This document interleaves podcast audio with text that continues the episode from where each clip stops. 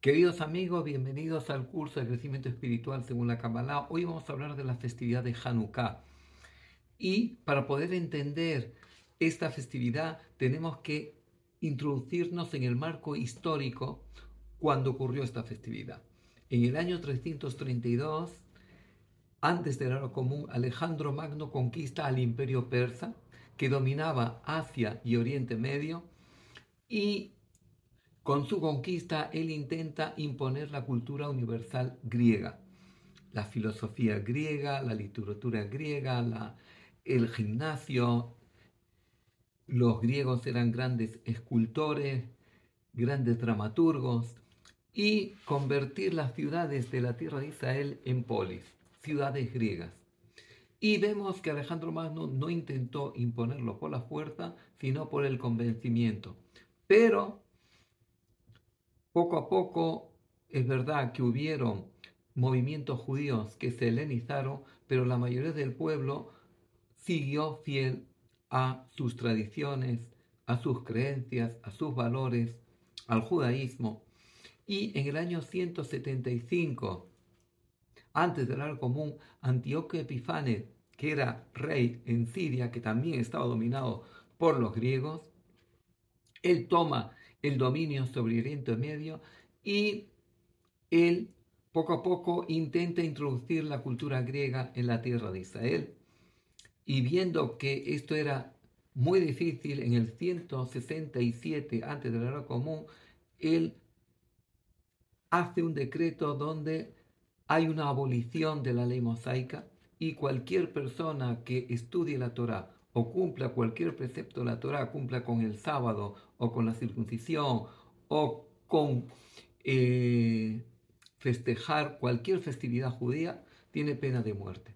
Y ante esta disyuntiva se organiza un ejército de rebelión porque dijeron eh, Antíoco profanó el templo, ha introducido la estatua de Zeus en el templo, ha convertido el templo en la casa del dios Júpiter Olympus y por tanto ya no hay servicio en el templo, no hay posibilidad de cumplir con la Torah, no hay posibilidad de estudiar Torah, ya estamos perdidos, tenemos que organizar un ejército de rebelión y luchar contra los griegos. Y fueron justamente los sacerdotes del templo los que organizaron este ejército de rebelión. Esto tardó un año en organizarse y durante dos años lucharon contra el imperio griego y en el año 164, el 25 de Kislev, lograron no solamente devolver la independencia al Estado de Israel, no solamente expulsar a los griegos de la tierra de Israel, sino también devolver el servicio al templo.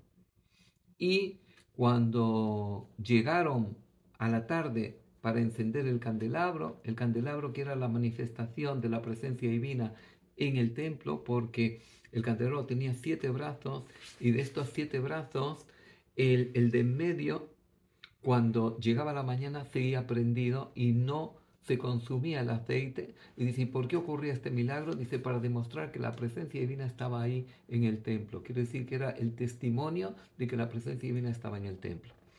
Ahora, ellos cuando fueron a encender el candelabro, fueron al almacén para buscar el aceite que ellos eh, elaboraban y mm, tenían jarrones eh, donde tenían sellado cada jarrón más o menos dos litros, era cada uno porque se necesitaba dos litros para poder encender todo el candelabro, eran siete brazos y tenía que estar prendido como mínimo 12 horas lo encendían antes de la puesta del sol hasta la salida del sol cuando se iniciaba el servicio en el templo por la mañana.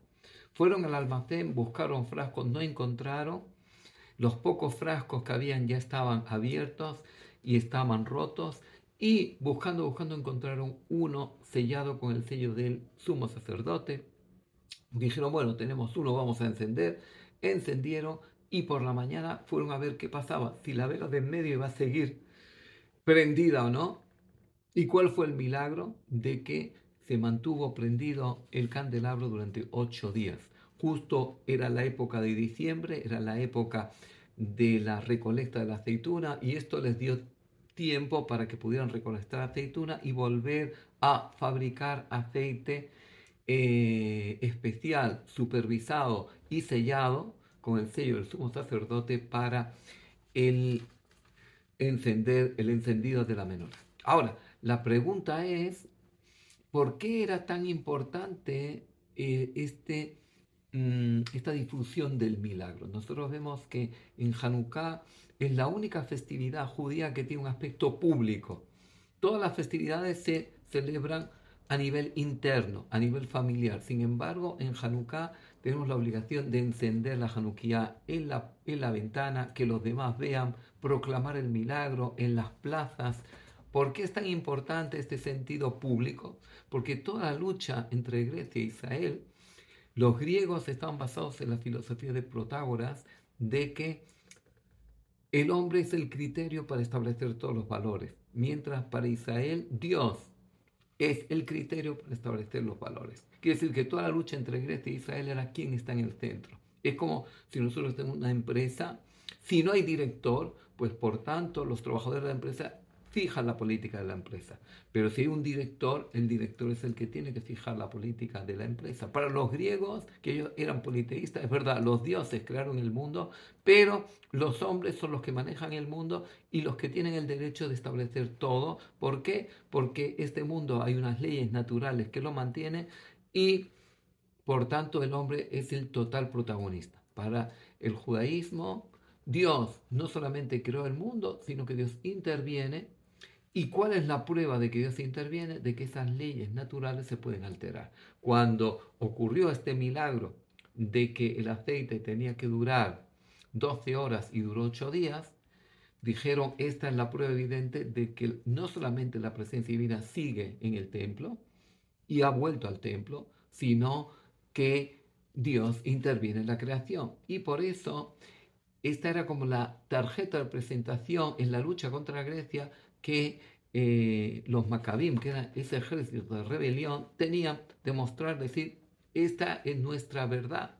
¿Por qué? Porque Dios está en el centro. Y el hecho de que Dios está en el centro es que Dios interviene y que Dios puede alterar las leyes naturales. Quiere decir que esta es una empresa que sí hay un director. No es una empresa que el director la creó, se fue y la dejó. No, es una empresa que tiene un director y ese director sigue interviniendo en ella.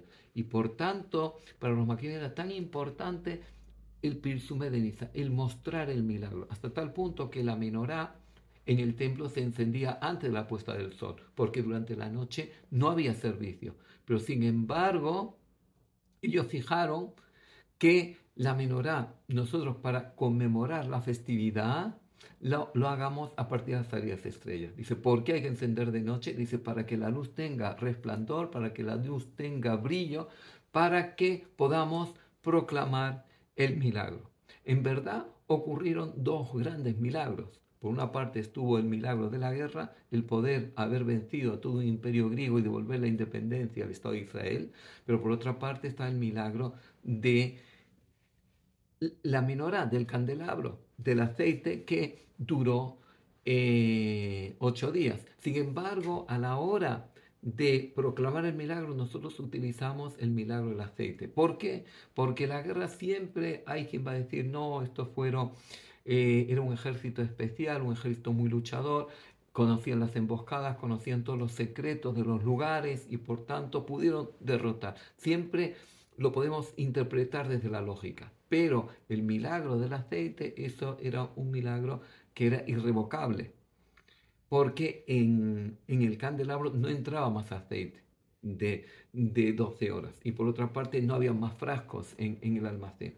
Y por tanto, ese milagro es lo que eh, quisieron eh, mantener vivo a, a, través de esta festividad de Hanukkah para demostrar que Dios sigue rigiendo el universo sigue interviniendo en la creación, sigue interactuando en nuestras vidas y la prueba es que eh, el milagro ocurrió. Quiere decir que eh, la fe judía está basada primero en un conocimiento, porque Dios se reveló en el monte Sinaí a todo el pueblo, pero también está basada en esa intervención divina, no solamente que Dios creó el mundo, sino que Dios interviene. Por tanto, la persona de fe nunca está sola. Y por otra parte, la persona de fe sabe que hay alguien al cual tú le importas y por tanto interactúa en tu vida. Nachmanides en el siglo XIII, eh, eh, comentando la Perashá de Bo en el libro de Éxodo, hizo un comentario muy interesante en el libro de Éxodo capítulo 13, versículo 16. Él dice lo siguiente, dice, a través de los milagros revelados, como fue el milagro del aceite, podemos entender los milagros ocultos y saber que también los milagros ocultos son de la misma categoría de los milagros revelados. Quiere decir, entender que no hay naturaleza, que lo que nosotros llamamos naturaleza también es un milagro porque también es la intervención divina y tan milagroso es que eh, el candelabro haya quedado encendido ocho días teniendo aceite para 12 horas, como que yo meta una semilla en la tierra, la siembre y salga un árbol y salga un fruto. O tan milagroso es que el, eh, el candelabro haya quedado prendido durante ocho días, como que el sol eh, salga cada mañana y se ponga cada tarde. Ahora, por otra parte, hay un aspecto muy importante de la Hanukkah, de, esta festividad de Hanukkah, que es, eh, la palabra Hanukkah significa inauguración, porque los macabeos lo quisieron reinaugurar el templo, inaugurarlo, devolverle el servicio, y es el aspecto de Ish Ubeto, quiere decir que la obligación de encender es en la casa. Incluso que una persona encienda en la calle o esté invitado y le den a encender, tiene que encenderlo en la casa. ¿Y por qué? Porque eh, toda lucha contra los griegos era una lucha contra la asimilación. Los griegos no intentaron exterminar o eliminar al pueblo judío. Los griegos lo que querían era imponer la cultura universal griega en todo el mundo y hacer un mundo globalizado a nivel ideológico. Pero sin embargo, el pueblo judío quiso mantenerse fiel a sus valores porque estaban convencidos de que la verdad la tenían ellos y no los griegos. Y por tanto, con la finalidad de luchar para mantener y preservar los valores, los valores judíos, dijeron, la base está en la casa, en la educación que una persona da en su casa. Y por eso el encendido tiene que ser en la casa como base principal. Y luego, si uno quiere encender la calle, proclamar el milagro, está muy bien. Pero lo más importante es que cada uno encienda en su casa. Ish Ubeto. Ahora, por otra parte, esta, estas luces, ¿cómo las encendemos cada noche? Vamos aumentando una. La primera noche encendemos una, la segunda noche dos, la tercera tres, cuatro. Dice, ¿por qué? Porque el milagro cada día que pasaba era más intenso. Había aceite para 12 horas y duró 24. Pues ya el primer día también hubo un milagro. Y por eso encendemos 8 días, porque podemos decir, bueno, si había aceite para un día, el milagro fueron 7. No, el primer día también, porque había, había aceite para 12 horas. El hecho que duró 24 y pasó el primer día, ya fue un milagro el primer día. Luego siguió el segundo día y luego así sucesivamente hasta que eh, duró ocho días. Y cada vez, cada noche que nosotros encendemos, vamos aumentando. La primera noche una, la segunda dos, tres, cuatro. Dice, ¿por qué? Dice, porque siendo que el milagro fue más, era más intenso cada día, pues vamos aumentando la luz. Y dijeron nuestros sabios que eh, esta, e, estas luces están conectadas al milagro y por tanto es muy importante que la persona durante media hora que haga el encendido de, de este recuerdo del milagro del candelabro, que contemple esas luces, esas luces que están relacionadas con el milagro, nos pueden abrir el canal para pedir, para que también para nosotros pueda haber milagros en nuestra vida. Dice, sobre todo eh, parejas que no pueden tener hijos, dice, es muy importante pedir durante esa media hora que está encendida la, la. Muchas gracias por estar un día más con nosotros. Si les gustó, hagan like. Si todavía no se han suscrito a nuestro canal, les invitamos a suscribirse.